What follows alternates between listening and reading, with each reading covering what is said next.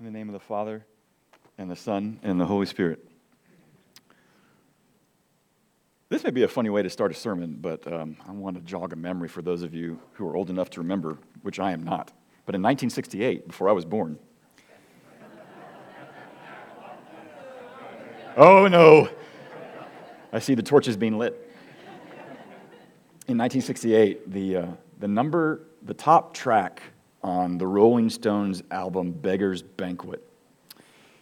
Yeah, uh, you know what I'm talking about. Uh, uh, Keith Richards admitted that he didn't know whether it was a samba or a folk song, but it was written from the point of view of someone who felt like they were getting short shrift in the retelling of history.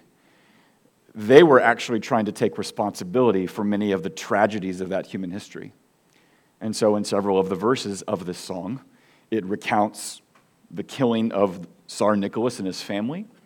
It recounts the assassination of JFK. It also accounts for the crucifixion of Jesus, in which this individual is represented himself by saying it was he that sealed Jesus' fate. And the chorus of the song goes like this Pleased to meet you. Hope you guessed my name. Ah, what's puzzling you is the nature of my game. The name of the song by the Rolling Stones was called Sympathy for the Devil. Kids, the word sympathy is, uh, it means you feel sorry for somebody. Now, I would like to make from an irreverent song a reverent point. Because in that song, it was sympathetically saying, humans look too superficially at the way things unfold. That there is a deeper, darker reality that is often missed by you and by me that the devil was trying to take credit for. There is no sense, in any sense, that one might have sympathy for evil. I think there was a kid's song we would sing in youth group where we would talk about the devil and we would stomp his face. That was the song, that was the chorus, right? But there is, I'd like to argue here at the beginning of a new series, from a certain point of view, a kind of sympathy that you can have for the devil. And, and by that I mean this. In the gospel, if it be true, we see God having hatched a plan that means everything to disrupt the devil's plans and to lead to his ultimate destruction. Both at the beginning of the book of Ephesians and at the end of the book of Ephesians, and for everything in between there is a exploded view of what means to be the destruction of the one who is out for our destruction, the father of lies. And so this morning, we're going to start several months of listening to the book of Ephesians, which is beautiful and it's brilliant and it can also be bisected. I haven't used that word since geometry. You can bisect the book of Ephesians into two parts. Chapters 1 through 3 is all about the song of the gospel, the story that he has told, the melody that he means to move deeply within us. Chapters 4 through 6 is the dance of the gospel. That wherever you begin to believe and internalize and become to embrace and adore that which you've heard in that melody, that will lead to movement. And so, for the first several weeks, the first eight sermons of this series, all the way to Advent, oh my gosh, it's on its way. Christmas is coming. The goose is getting fat. We're going to listen just to the song of the gospel. We're going to hear that part that is meant to be music to us. And then, starting January 1st, we're going to consider the dance, how the melody means to move us. Because that's how Ephesians is nicely split out. And that, friends, is actually the shape of how we understand the gospel. What he has done first, what we do in response. They are separate, they are distinct but they work together for always, just as Fred Astaire and Ginger Rogers can't dance, but for the song beneath them. So this morning, we're going to consider sympathy for the devil. The reasons one might have, again, tongue in cheek sympathy. And those reasons boil down to three from just the first two verses of Ephesians the singer, the audience, and the song. The authority of the singer the identity of the audience, the simplicity of the song. let's consider these first two verses in which much is packed. Don't be confused. And let's hear first the introduction to the song. So I wonder if you might stand. Edward Isingoma is going to come and read for us the first two verses.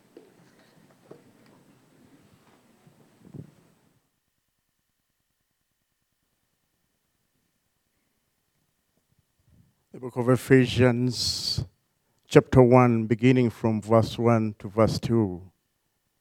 Paul, an apostle of Christ Jesus, by the will of God, to God's holy people in Ephesus, the faithful in Christ Jesus. Grace and peace from God, our Father, and the Lord Jesus Christ. May God bless you.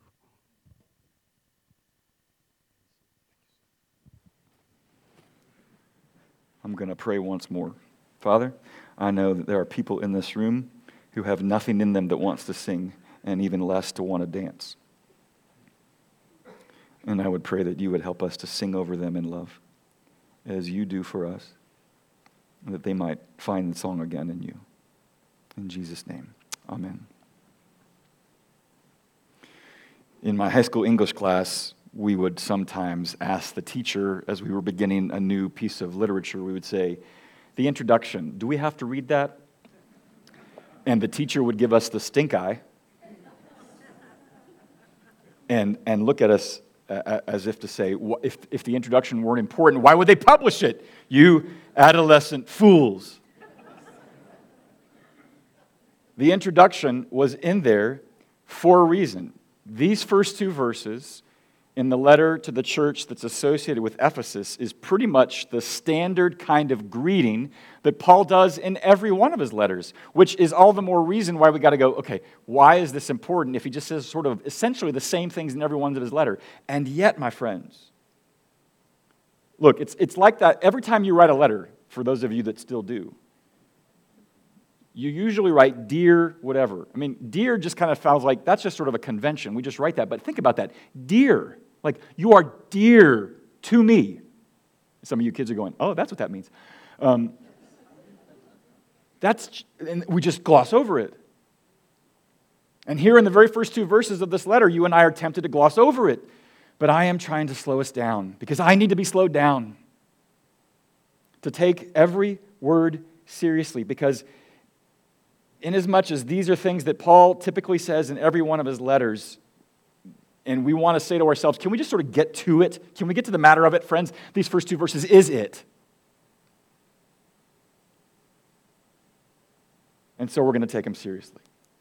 Because I think here in these first two verses, we're going to find reasons that we have sympathy for the devil. And by that I mean, sympathy for the devil is meant to be encouragement for those who are his enemies, and you are his enemies. And I think that first reason boils down to we'll just call him the singer for the moment. I'm speaking metaphorically, but I'm speaking of Paul because that's who identifies himself in verse 1 Paul. And look, if, if you are here not as one who, who ascribes to Jesus any faith, but simply respect, I can understand fully while you, that you might hear this first word and think, this guy's a loony. Or even more charitably, he's just arrogant because of what he says about himself. And I would understand that if you came from that perspective. But look, quibble with him if you will. Marvel at his ability to speak of himself in this way. If you know anything about Paul's story, you can't simply or quickly, easily dismiss that story or his account of himself. Not if you want to be honest. Not if you want to be honest with him. He is the last person you should ever expect ever being a spokesperson for Jesus in the gospel because he was the first one in line, if you will, to conspire to the destruction of the church, to silence the song that they were singing. That was him. And of all the characters that you find in the New Testament, next to Jesus, it is Paul who is most notable, not just for what he said, but for what he suffered. Now, you and I know people in history or in our family or in our city that suffer for all sorts of things. And what they suffer for in no way proves the truth of what they're suffering for. I know that. But if you find somebody suffering for what they hold to, you at least have to hear them out. And Paul gives us reasons for having to hear him out when he says, Paul, an apostle, an apostle of Christ Jesus. That word apostle, it, it means generically being sent. But it has a technical sense to it here. He has been particularly and officially sent. Sent out from where he was, sent with a particular message, sent for a particular purpose. He has been sent. That's what it means to be an apostle. And to be sent in that way means that he didn't choose this. This was not his idea. It was not upon his whim because he was having a midlife crisis and he thought, I'll just sort of let it all go and go do this. I'm feeling empty. How about this to fill the hole? When Paul says he's an apostle of Christ Jesus, he says he was done so, quote, by the will of God. God called this shot. God made this happen. And as soon as you and I hear this, we modern people, we hear by the will of God. There's a part of us, if we're honest with ourselves, that's a little bit ambivalent if you live in the West or you live in modern industrialized technological culture. Because if you hear somebody say, if somebody comes to your front door this afternoon and says, Hi, I've been sent from God, I know what your first thought will be. Honey, call 911. Because you and I think, like Philip Yancey thinks, many of the times in which we wonder if God's fingerprints are in anything, it takes a long while in us looking back before we ever really are confident that that was His that He left. But the theme of God's activity and intervention in individual lives at individual moments in history. Look, you can't read the lesson, uh, the letter of Ephesians unless you at least entertain the possibility that God is not a spectator. He didn't wind up the clock and go, let's see how this unfolds. That will is at work in things. And look, if you know Paul's story, um, here's a wonderful painting by Caravaggio. That's a real Caravaggio for those of you that were here last week, two weeks ago. There's Paul, you know, back when Paul was white and clean shaven. Um, sorry. You know Paul's story. He's on his way to squelch the church, and then he has a vision of Jesus himself who says, Why are you persecuting me? And the scales fall from his eyes, and everything changes for him, and he is set on a different course. And that's why you and I at least have to acknowledge on the front end, or at least tentatively ascribe to him, the possibility that, in fact, this singer of the gospel has a certain authority. And I might just say as a side note that anybody that claims an authority, that authority is only valid to the extent that they see themselves in submission to one greater than themselves. No one asserts authority. No one can claim authority without also demonstrating a sense of being in submission to another. And he does. And so he does. But let's be frank.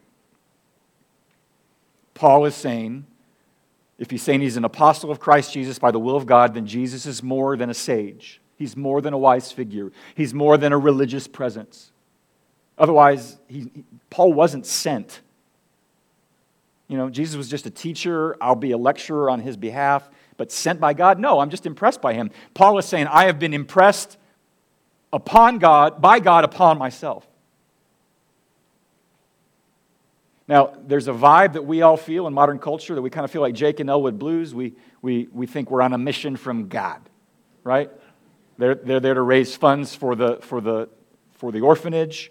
And so, three or four times in that film, you hear Jake and Elwood say, Yeah, we're on a mission from God. And that's, it's funny, it's parody, but what's the underlying joke there, friends? There is no one on mission from God. And that's an art form that plays with that. And you would expect it, right? It's, that's just how we are. We are in a disenchanted culture. Here's one example of that disenchantment playing itself out in art form. But if I might just here at the front end of the book of Ephesians push back lightly with another art form to suggest that there is such thing as one impressing upon others, like God upon others, to go as a singer with authority. I may have played this for you before, but um, back in 1987, uh, Les Mis, the musical, you may have heard of it, uh, first debuted in, in New York on Broadway.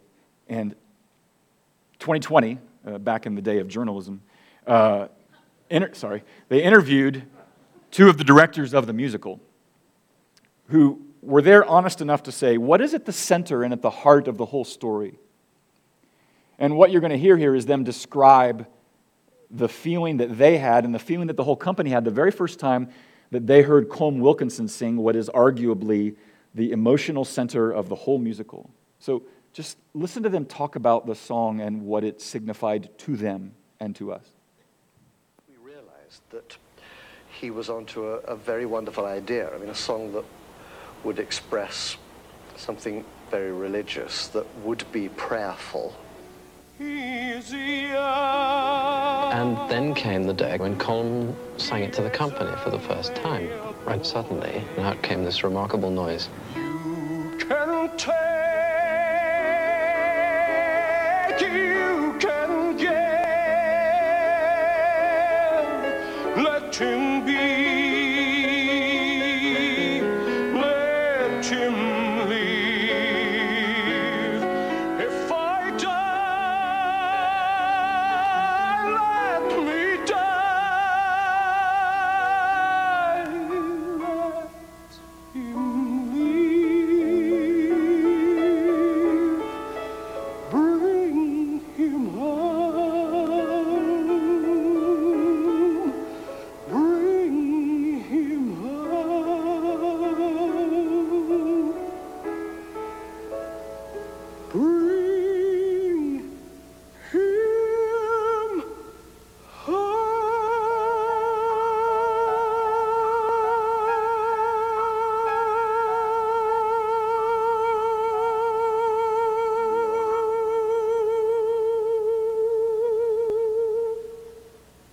And by the end of it, the company were completely stunned. They were absolutely silent.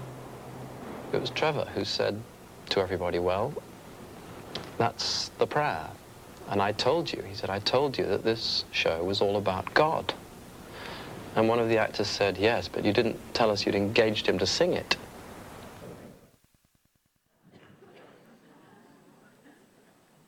That stuck with me since 87. I was 16 when I saw that. Like, I'll never forget that. What is he suggesting in the moment, metaphorically speaking? That, that the inescapably human singer of Colm Wilkinson, portraying the inescapably human character of Jean Valjean, was nevertheless singing in a divine register. That there was something human that had found and tapped into that which was sacred. And I, I am here to suggest to you, here on the front end of listening to Paul talk to these so called Ephesian folks, is that he is inescapably human, but he is speaking in a divine register that gives him authority. And you might then wonder so, how do I, how do I if I could just suggest to you how to apply this idea here at the front end of the, this first point? This whole moment about thinking about Paul reminded me of an article I read several years ago by a guy named Joe Carter, who, who wrote an article called um, how, do you change, how Do You Change Your Mind? And it's in the sermon resource doc if you want to read up on it further. But he, he speaks of um, a plan that he suggests to everybody when it comes to a book of the Bible. And we did this on the men's retreat last weekend, and it was wonderful, and, and we all should do it more often. But it was his recommendation that you pick up any book of the Bible and you read it 20 times in its entirety, at least. But you never just sit down and read a paragraph. You read the entirety of the work if you can, and then you do that 20 times. And that somehow, in the course of you attending to that, to being silent before it, something may shift in you as you begin to internalize what you find. And he finds um, a theologian of the 19th century named uh, David Gr- James Gray, who, who met a man who was just demonstrated this, this equipoise and this, this inner stability that he, that he just couldn't fathom. And he asked him, why, why is it that you manifest that kind of contentment, like we spoke of last week at the end of the Ten Commandments? And, and he said this I saw something in his Christian life to which I was comparative stranger peace, a rest, a joy, a kind of spiritual poise I knew little about. And one day I ventured to ask him how he had become possessed of the experience. And when he replied, by reading the epistle to the Ephesians in its entirety in one sitting, and to do that no fewer than 20 times. You maybe already got your rhythm, and I'm not here to change your rhythm on what you might be doing. But if I might, you, if you have no rhythm right now, might I commend to you a certain challenge that I am taking up myself? And that is that every time you sit down to read the book of Ephesians, you read it in its entirety. I, I clocked it this morning. I did it again. It took me about 15 minutes. If you don't have 15 minutes, then come up to me afterwards and blink twice to let me know that you may be held under against your will. Um, because everybody's got 15 minutes. And Joe Carter's honest enough to say by the eighth or ninth time, you're going to feel like the runner that's like, I can't go no more. Push through. Let's see what happens. If the authority of the singer is that true authority, then maybe there's something to being silent and attentive before him. That's the authority of the singer. And that's one reason to have a kind of quote unquote sympathy for the devil because of that authority.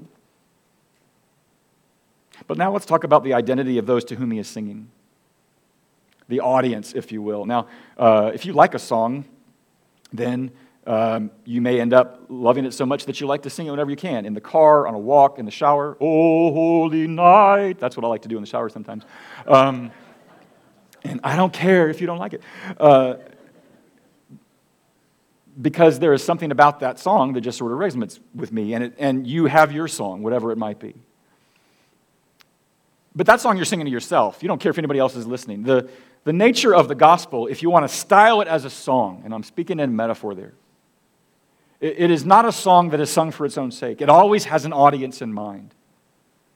And that audience may be you yourself, that you need to have it sung to you, over you. You need to sing it to yourself. Yes, you do. Or it may be somebody that you sing it to also. It's meant to be heard, it's not just meant to be sung for its own sake. Because every time the gospel is uttered, it is supposed to have an audience in mind. So, what is the identity of the audience? Sung by this singer who has authority. That audience is known as, according to Paul himself, as the saints.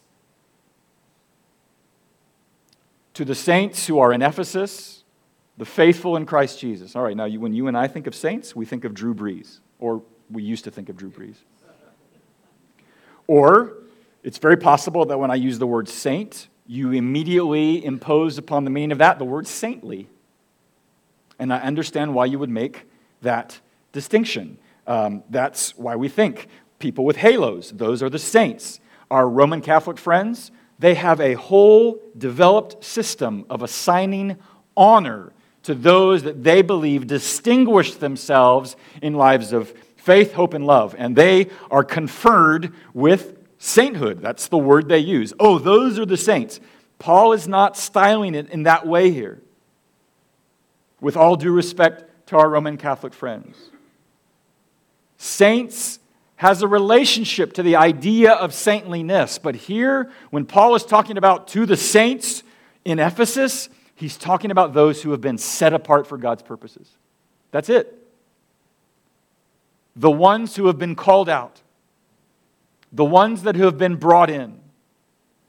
And yes, again, I'll say it again saint, to be a saint is to have a relationship to this idea of saintliness. And don't worry, we're going to get there. But if you confuse saint with saintliness, you must understand that if you read the rest of Ephesians, like you will, it will not be long before you realize these are not people who walk as if levitating above the ground with halos over their head. How many times is he going to have to talk about impurity, immorality, idolatry, all sorts of things? The fact that he has to write the letter alone should tip us all off to the fact that when he uses the word saints, he knows full well he's talking about you and me. Saints? Really? Saintly? Not so much. This is what it is to be a saint. Not everybody who is a sinner is a saint, but everybody who is a saint is a sinner. And so, by way of rhetorical device, I might ask you, Are you a saint? And I'm not asking you if you're saintly. I'm asking you, Are you a saint? Have you been set apart? Let me tease that out. Allison mentioned the Becoming Family class that starts in a couple weeks. It's, it's an opportunity to figure out what does it mean to be a member of this body. And not to you know, steal our thunder, but maybe I will. If you end up wanting to become a member of this body, you will sit down in an informal, non threatening way and talk with one of our elders about you and about your story and about how Jesus became part of your story. And in, in the course of that conversation, I'm kind of giving away the test questions before it. Shame on me. They will ask you, Are you a Christian? Not to trip you up. They will say, What does God think of you? And if you say in response to the question, Am I a Christian? and you say, Well, I'm trying to be. Or if you say in response to the question, What does God think of you? and you say, Well, I think He tolerates me. Then that's the point at which one of the elders will say, You know what? Let's pause here a second. Let's make doubly clear, triply clear, what does it mean to be a Christian? Not that you are aspiring to be one. Because the identity of a Christian is one that is not something that you attain, it is an identity that you are given. You do not reach it, you receive it. That's the identity of a saint. And if you don't grapple with that, then you shouldn't step forward. Do not pass go. Everything starts there, and everything will continue there for the rest of your days on this earth with breath in your lungs, is to remember that the identity of a saint is one that is bestowed upon you. Now, things follow from there. Change occurs as a consequence of having been made a saint. Renewal is in your future, struggling as it might be in the process. But the identity that you have as a saint is one that you receive, not one that you attain. Worth, your worth to God, to borrow a phrase from Karl Barth, has been taken entirely out of your hands. Your place at His table comes from Him. And as a saint, you exist in a certain locale. These saints, they're in Ephesus. Now, the earliest manuscripts of this passage doesn't even include the words in Ephesus. It just sort of came uh, over time to be associated with the church that is in there. And that's helpful to us in this sense. I don't care where you are Asheville, Hendersonville, Etowah, whatever. Everywhere you are as a saint, you have a, you're a saint in a place with which you must reckon. You are sent to a place. But what is the mark of one who is sent? Finish the phrase. To the saints who are in Ephesus, the faithful, the believers in Christ Jesus. What's the mark of a saint? It's one who has come to believe that Jesus is actually more than a teacher, and that his death was more than just a tragedy, though it was that. It is to believe that He has done more for us than anybody else could have done for us and no one else since. It has come to see Him as our hope to which we hold.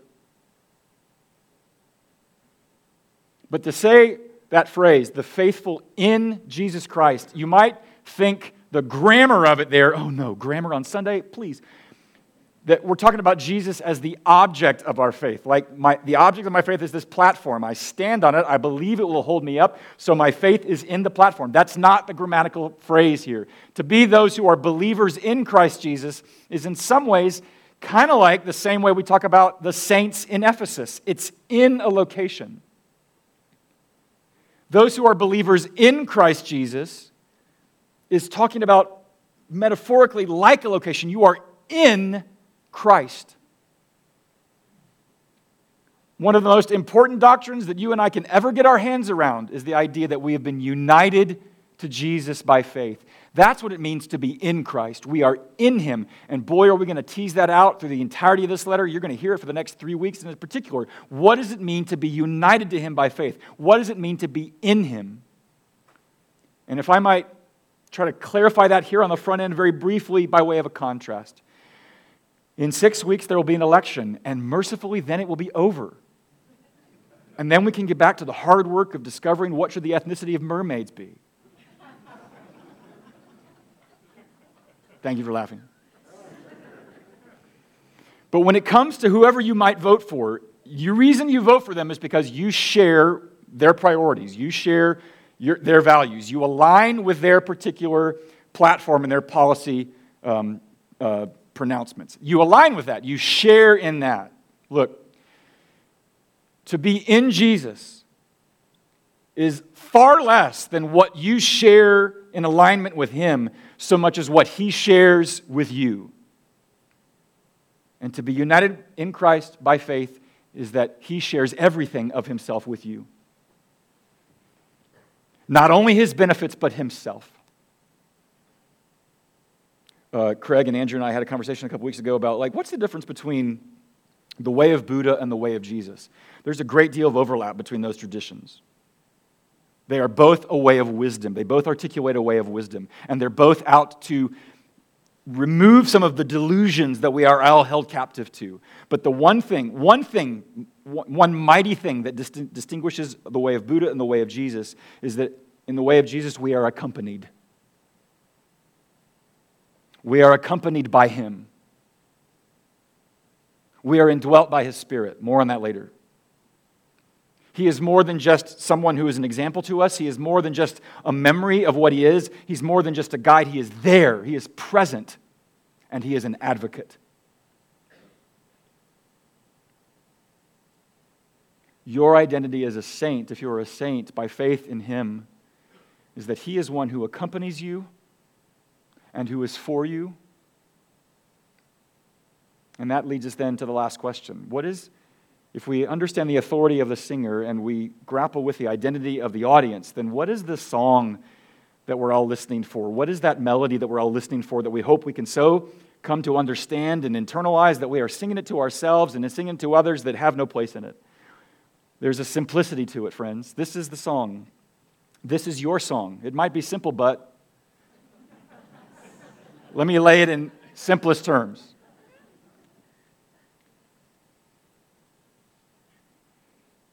Grace and peace to you from God our Father and the Lord Jesus Christ. That is the simplicity of the song. Grace to you comes in this way through Jesus, you have the favor of God, and the forgiveness of God, and the future of God, and all by the work of Christ Himself. That is grace to you. Do you know what the other side of the coin of His grace to you is? He is the great disruptor and destroyer of the devil. There was a sermon that St. Augustine preached back in the fourth century in which he uttered this Latin phrase, crux muscipulum diaboli. You know what that means? It means that the cross is the mousetrap for the devil. There's a wonderful triptych painted back in 1400 by a guy named Robert Campin.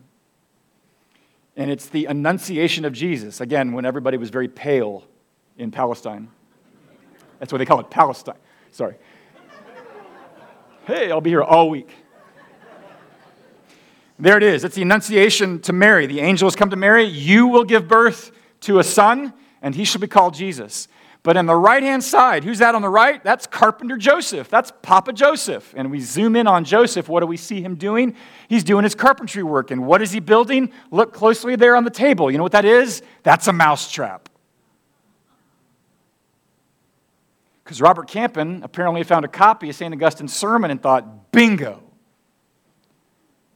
What does Augustine say in that sermon?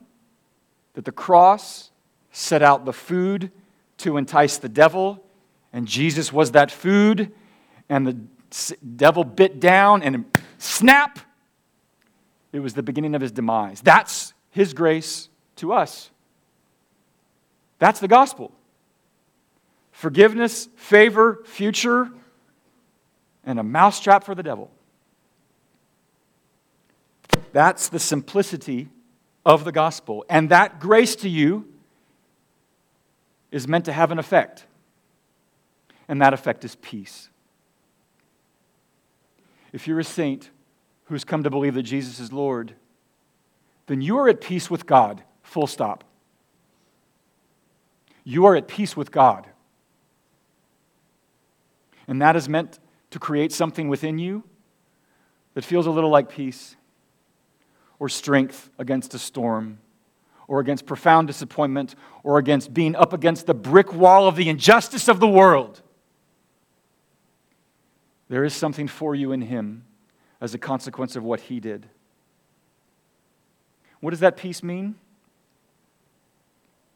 It kind of gives you a whole new motivation for what it means to obey the Lord. And there's, you know, you think that's sort of obvious, right? But friends, look, I, I know full well what it means to obey the Lord out of fear of what happens if I don't.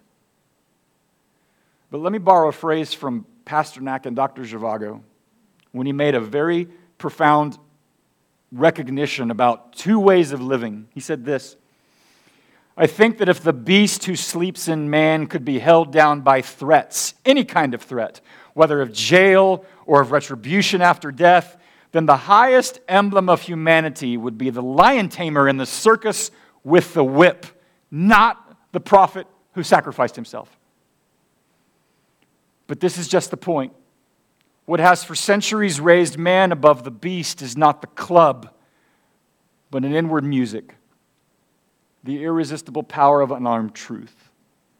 That's Zhivago's way of saying if you want to look for music that will lead you to want to follow the Lord, not out of compliance or out of fear, but out of gratitude for what he's done, you look to the prophet who sacrificed himself. That's a whole new way of motivation. That's a motivation at peace. And not only is that peace meant to show you a different way of being motivated to follow him, it's also meant to motivate the whole way you do life. Oliver Burkeman, he's a Brit, he's an author, and he is no believer. But he wrote something last week that kind of makes you go, wow, he kind of gets something that maybe even many of us in this room, maybe myself at many times, don't really realize. He read a, a, book by a Christian, and, and, and he was writing an essay about how you and I, we live for productivity. We live or die by our productivity. We make our marks, we get a raise, but that kind of works itself into us such that if we don't get stuff done, we feel awful. We feel that way. Who told you to feel awful if you didn't get stuff done? But listen to what he said. What if you were to proceed on the basis that the quest for salvation through productivity was never going to work? In Christianity, this idea takes the form of grace, the principle that God offers you peace before you do anything. You don't accomplish things in life in order to attain peace. That's unnecessary. It's hubristic, which means it's just full of yourself. He says that. He recognizes what the grace that comes to us through the gospel is.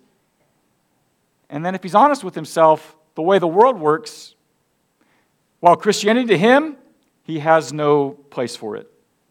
He doesn't think it holds. But listen to what he says about the other way other people live.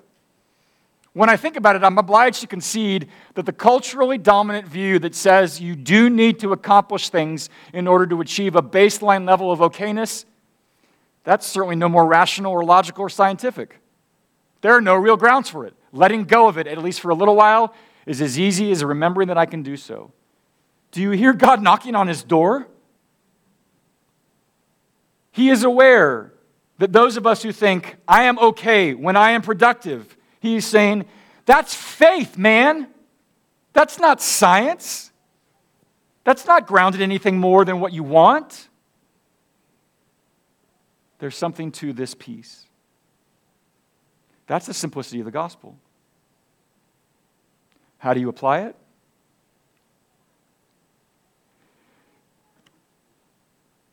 When there is an absence of peace in you, and we all have the moments, we all need to be asking ourselves a question What's up?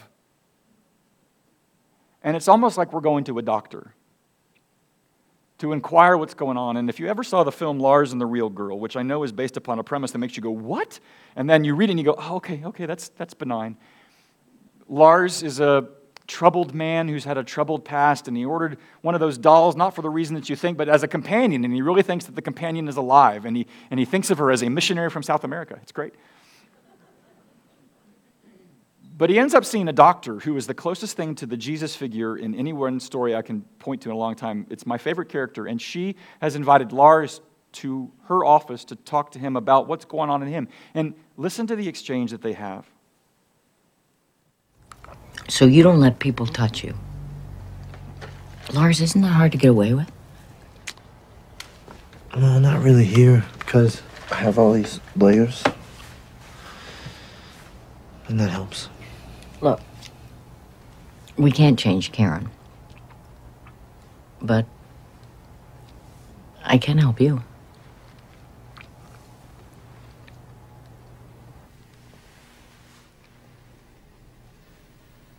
That's fine.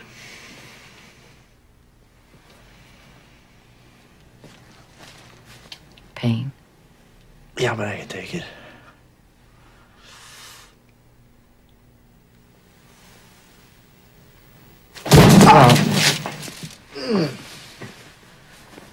You okay? Uh-huh. Well, that's enough for today. Thanks.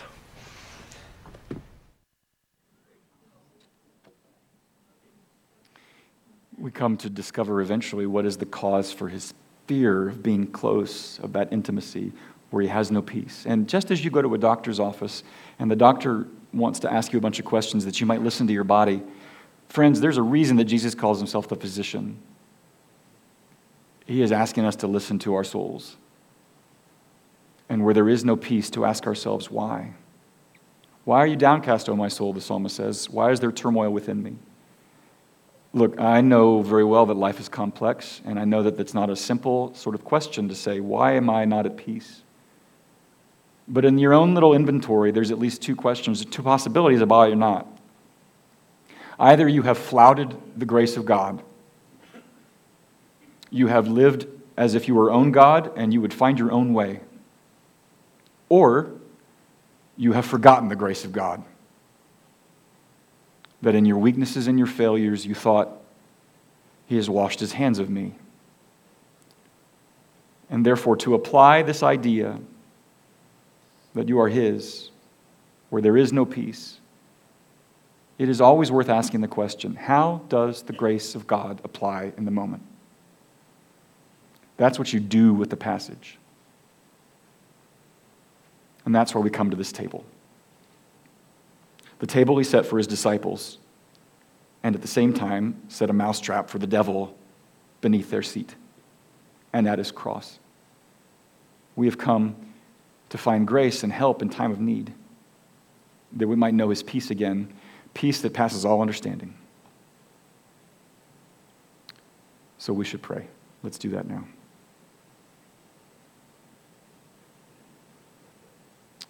Father, we ask that you would help us now to consider ourselves before we come to this table. Not that we be sinless, but that we acknowledge what we can and to run for refuge unto your mercies. That you might help us to love again, to walk again in you, and to find the melody that we've let drown out by other songs. We praise that you come for us that you sing to us and sing over us even when we can't find the strength to sing ourselves. And now we ask that you would strengthen us by what we're about to partake in Jesus' name. Amen.